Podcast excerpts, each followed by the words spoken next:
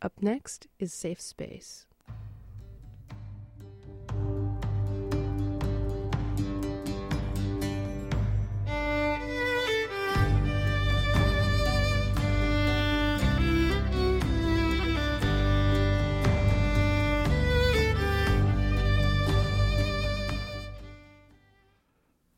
This is WMPG. My name is Dr. Anne, and this is Safe Space Reducing Stigma Through Courageous Conversations. Tonight is part of our series on yoga and healing, and we're going to be focusing on a particular form of yoga called Yoga Nidra and its use in the military. My guest is Richard Miller. Richard is a clinical psychologist, an author, a researcher, and a yogic scholar. He is the co founder of the International Association of Yoga Therapy and is the founding president of the Integrative Restoration Institute that has developed and is researching an adaptation of this practice, this ancient meditation practice called Yoga Nidra, called iRest. And we're going to talk about what that is in a minute. But what I want you to know is that Richard is intimately involved with using Yoga Nidra to help with the health and healing of many diverse populations, including active duty soldiers, veterans, the homeless, the incarcerated, and people suffering from all kinds of difficulties, including sleep disorders, PTSD, chemical dependency, chronic pain, and traumatic brain injury. Richard is also the author of a book, Yoga Nidra, The Meditative Heart of Yoga. And I am delighted to welcome you, Richard, to Safe Space. Thank you. I'm delighted to be here with you. So tell me a little bit, what is Yoga Nidra? How is it how is it like yoga? How is it not?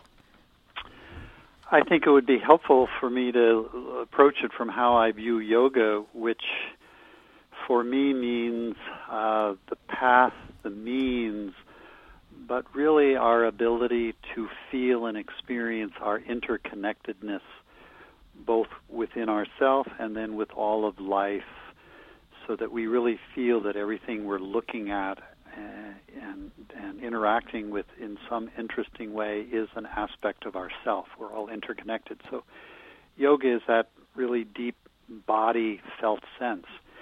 Nidra is an interesting word. It means sleep, but actually, in the context of Yoga Nidra, it means a state of consciousness, like sadness, happiness, uh, wakeful sleep, any kind of state that we might find ourselves in. So, Yoga Nidra means to feel that deep sense of interconnectedness no matter what state we are experiencing.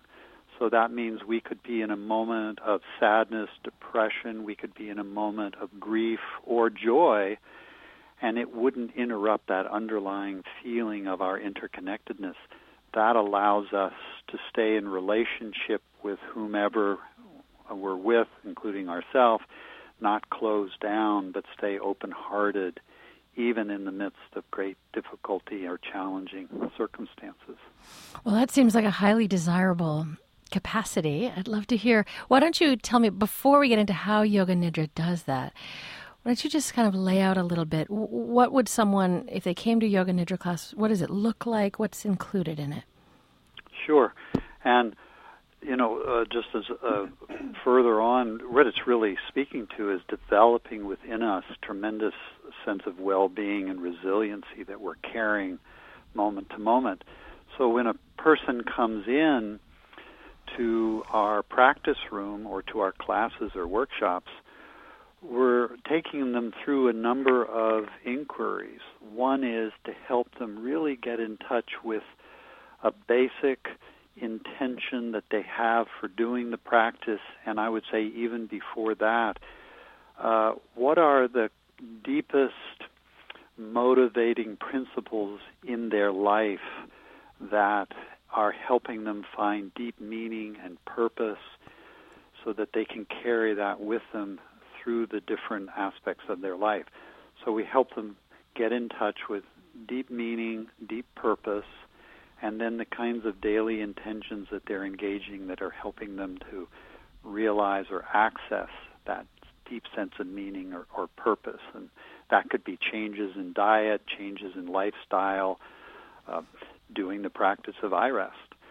Um, and then we help them develop an inner resource, which is a place within them, and I think it is within all of us, but we often lose touch with it, where we feel very safe, grounded, secure, so that when we enter into a difficult circumstance, we can feel that deep sense core within us of a grounded security. Because a lot of people that we're dealing with who've had trauma, that's been interrupted and they feel a sense of hopelessness or groundlessness and we're helping them reestablish that. So that's no small task that you're suggesting richard. I mean how how do you do that? So so and so you don't even have to have a trauma history to find that challenging possibly.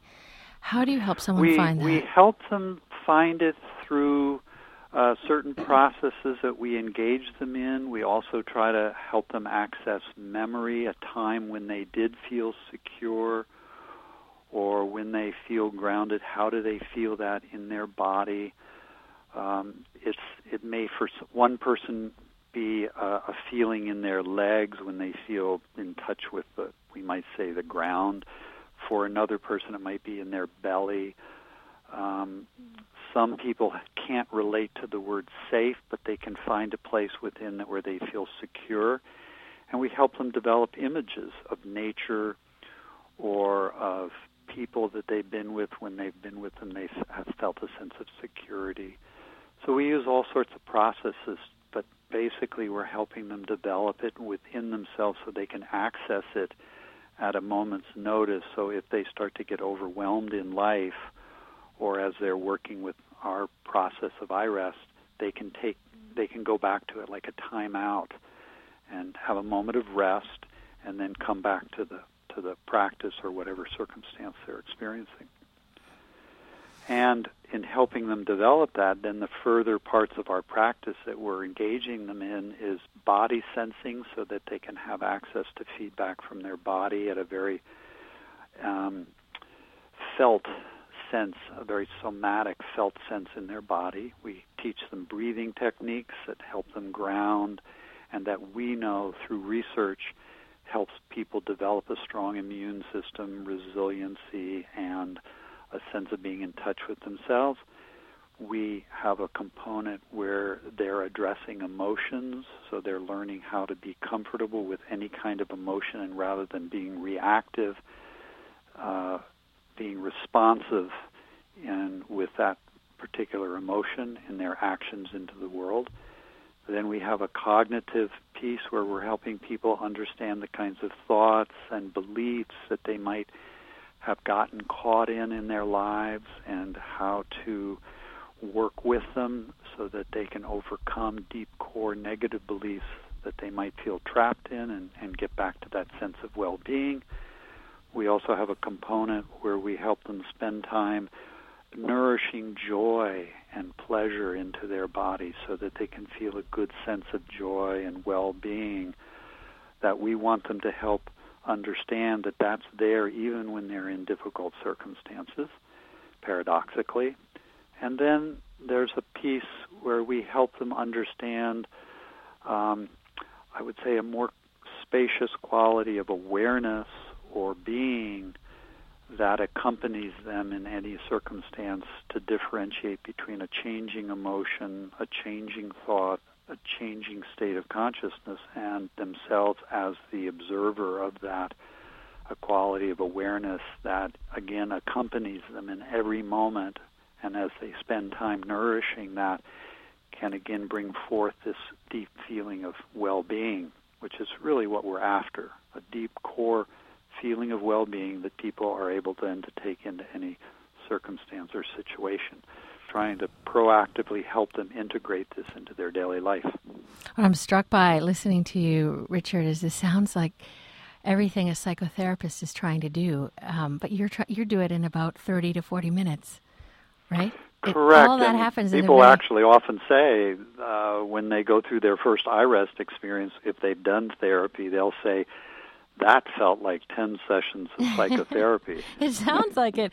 And meanwhile, I mean, something I think is quite important to explain is that unlike how we picture yoga, which is people in leotards on mats moving around doing exercises, yoga nidra in general is done lying down. Is that correct? We are actually teaching them initially lying down, which gives people a sense of comfort and relaxation Then we help them learn it sitting, then we help them learn it standing, and then we help them learn it walking around, and then we help them learn it doing it while they're on the computer, on the phone, talking to another person. So again, we're we're trying to achieve a full integration that they're carrying into their life so they're using the processes wherever they find themselves. That is fascinating. I didn't know that, Richard. So, and that makes so much sense because if I'm lying still in a quiet room, I might really be able to notice my breath, notice my sensation, be aware of how I'm feeling, notice the thoughts or, you know, the self-talk running through my mind because I'm not thinking about anything else and I have my eyes closed.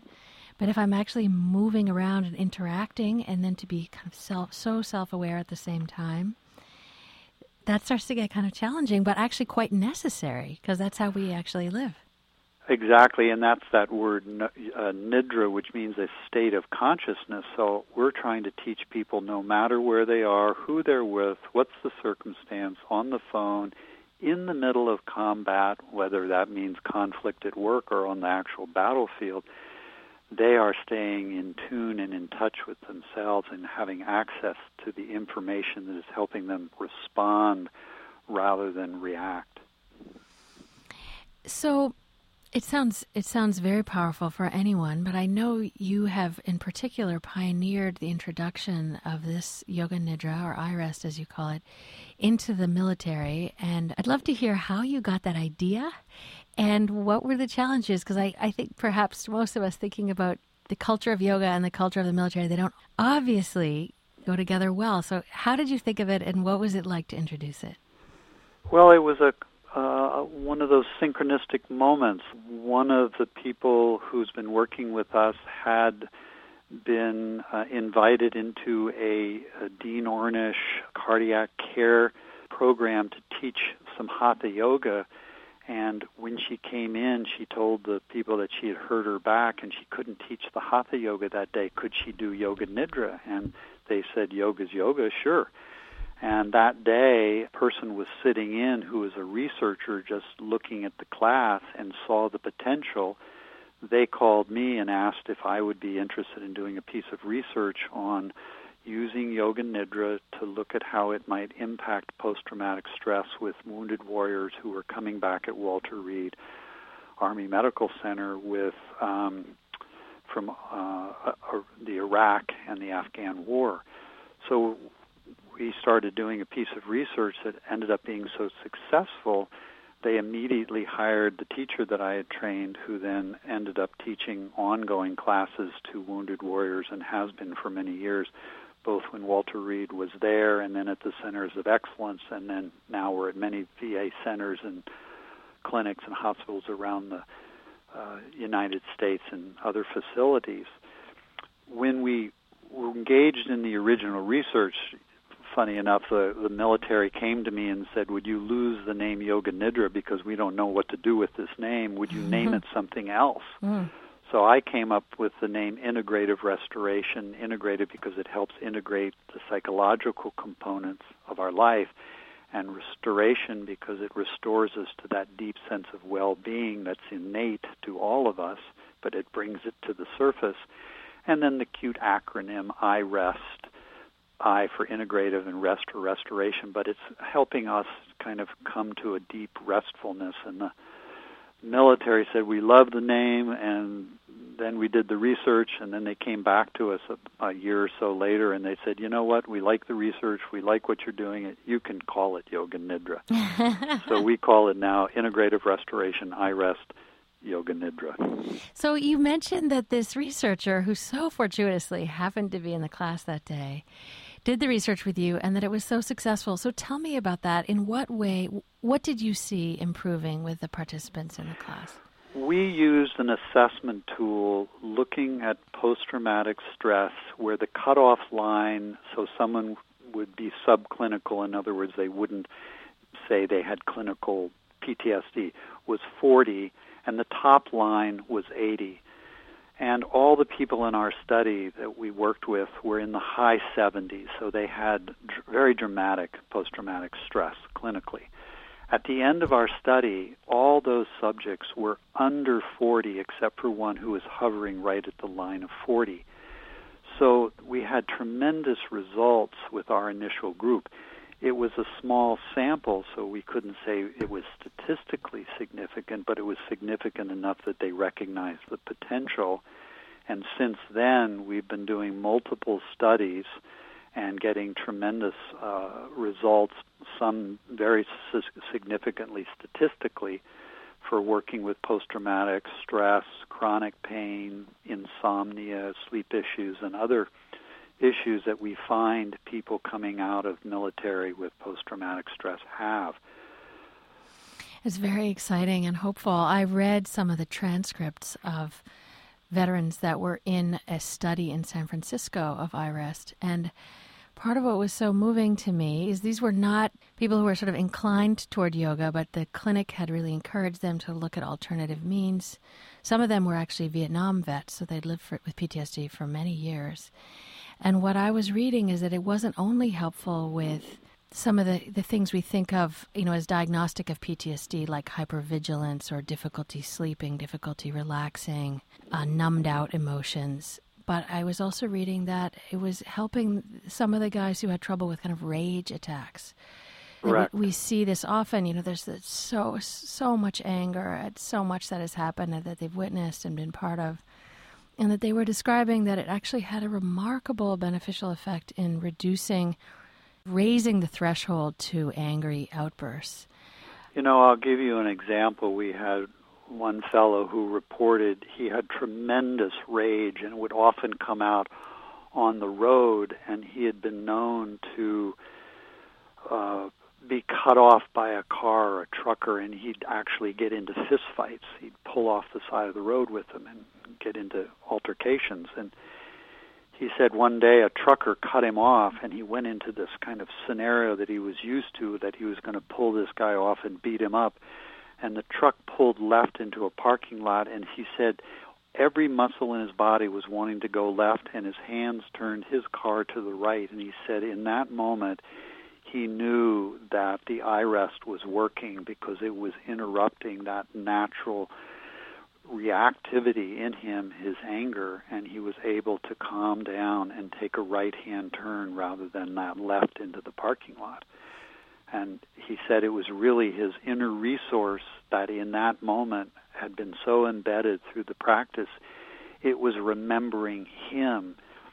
Because what we find is in moments of outburst of anger, the hippocampus is hijacked by the amygdala. People are out of control with the anger but if that inner resource is there, it comes in automatically and takes a person in a different direction. So, in other words, if you practice Yoga Nidra enough times, eventually it will become automatic. It becomes automatic, and then we don't have to think about it. We just see that it's it's its own thing and helping us in circumstances. So I want to ask you about a particular part of Yoga Nidra because I've listened to several of your CDs, Richard, which I really enjoyed, and I want to make sure we protect a little time at the end. Actually, I'm going to invite you to to lead us into the beginning of Yoga Nidra to get a taste of it. But before we go there, I'm really struck that one of the things you do is you invite people to notice the body sensation or the experience of opposites. Yes. And I'd love to have you tell me a little bit about why you do that, and then I want to ask you about a very particular opposite pairing that you use. Opposites are particular to our practice of Yoga Nidra. Uh, whenever somebody has an emotion, it's always paired with its opposite, whether we're aware of it or not happiness and sadness, anger and a sense of peace or courage. Uh, hopelessness and a sense of um, engaged action. What we do is often people are stuck in one of these negative opposites, so we encourage them to feel what the potential of its opposite might be. So to find, uh, say, a sense of peace in their body, and then come back to the feeling of anger, and then come back to the feeling of peace, then the anger, and then to hold both simultaneously, which is interesting because the mind can't do this.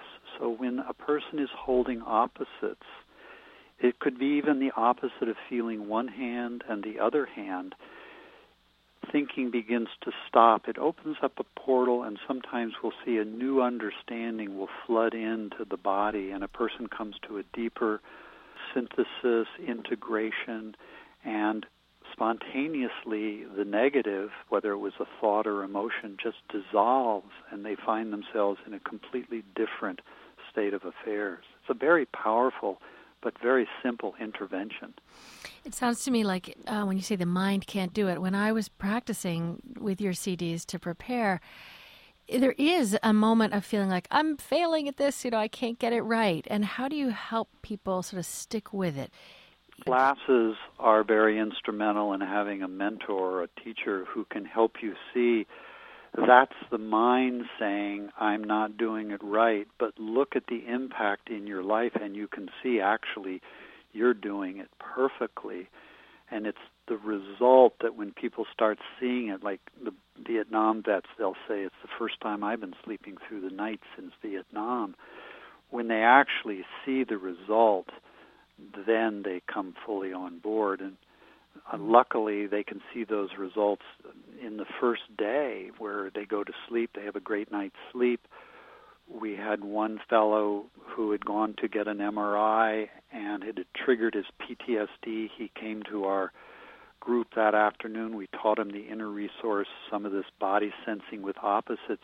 He called the hospital up he went right back into the same machine and he said he left that night feeling victorious mm. because he was in control of his post traumatic stress it wasn't in control of him what a so, wonderful story and there's a, a, wonderful immediacy of the of the effect often so i want to ask you one last question before we go into our own brief yoga nidra and that is, I was really struck. As you know, this show is about reducing stigma, and I'm particularly interested in creating a respectful place to talk about subjects that are associated with shame or vulnerability.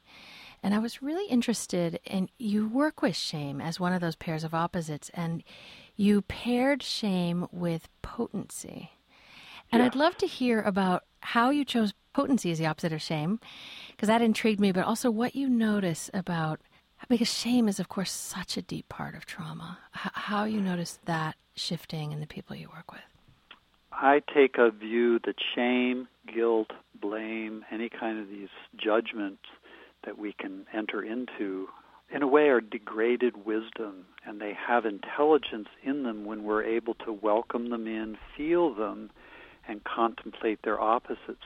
Shame often leads to a sense of collapse and impotency or helplessness or mm-hmm. failure. And its opposite is actually an engaged action which might be just standing still, but there's a sense of vitality and potency in it. And so, what we came to see in working with many people as they encountered and worked through their shame and came through the other side of it, they recaptured a sense of their aliveness, their energy, and they told us, we feel potent and powerful now and the paradox is that many people come back from war feeling helpless because they couldn't do as much as they could have done to save their friends.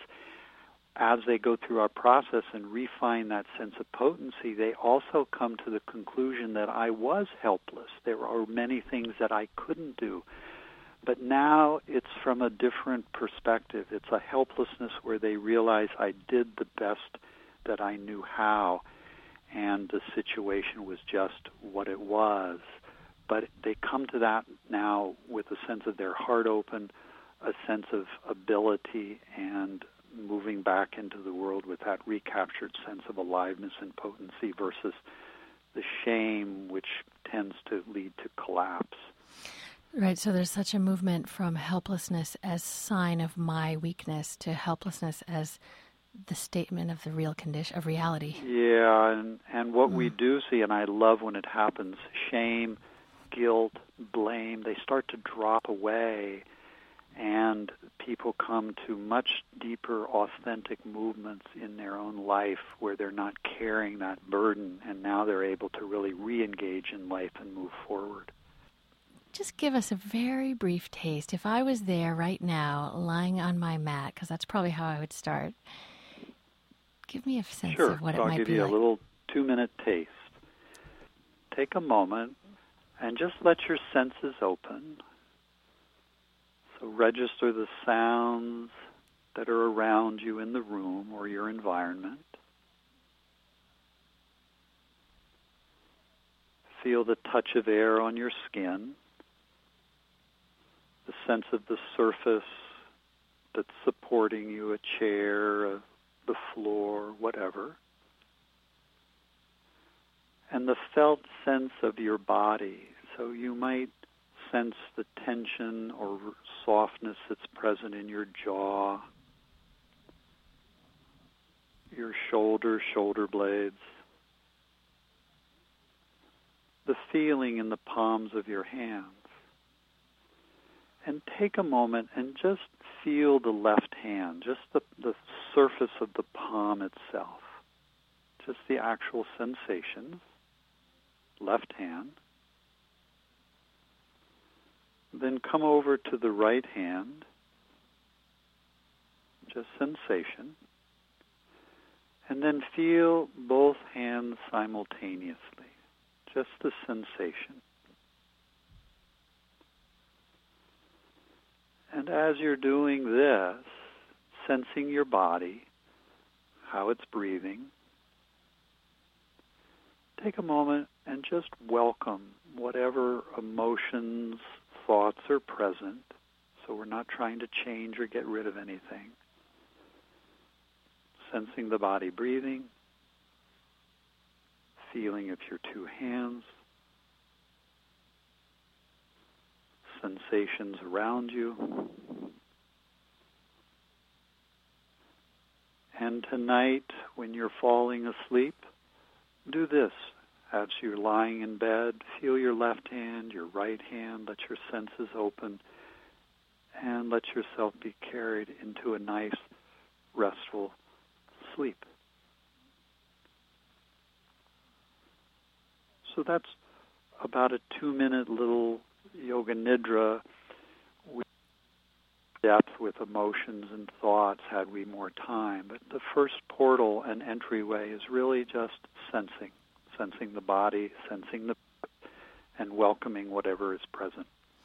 It almost seems like hypnotic suggestion. Like having done this now several times, I, I, start to feel like my body just falls right back into a groove, like you've almost greased the skids through practicing it. It's true. We are trying to create a new um, reference point in the body, so they just sense their mouth and they go right into the to the protocol. I want to quickly ask you, what is your website so people can find out more? The website is www.irest.us, I-R-E-S-T.us, and we have all of our research up there and portals for our classes and teachers around the, the world. Richard Miller, thank you so much for being my guest today on Safe Space. And thank you for having me, Anne. A delight. Thank you to Jen Hodgson for mixing the sound, Maurice Lennon for the music, and also to Deb Cook, who's been my consultant to this series on yoga and healing. Deb is a Kripalu yoga teacher here in Portland. She founded Yoga in Maine and leads workshops and classes here and actually all over. If you'd like to listen to this show in its entirety, if you'd like to forward it to a veteran that you know that you think might benefit, or to a practitioner at a VA, please go to the website at www.safespaceradio.com where you can find it and all the other shows we've done over the years. You can also download us from iTunes, you can like us on Facebook, and you can subscribe to get a weekly link to that week's show. Coming up next is Local Solutions.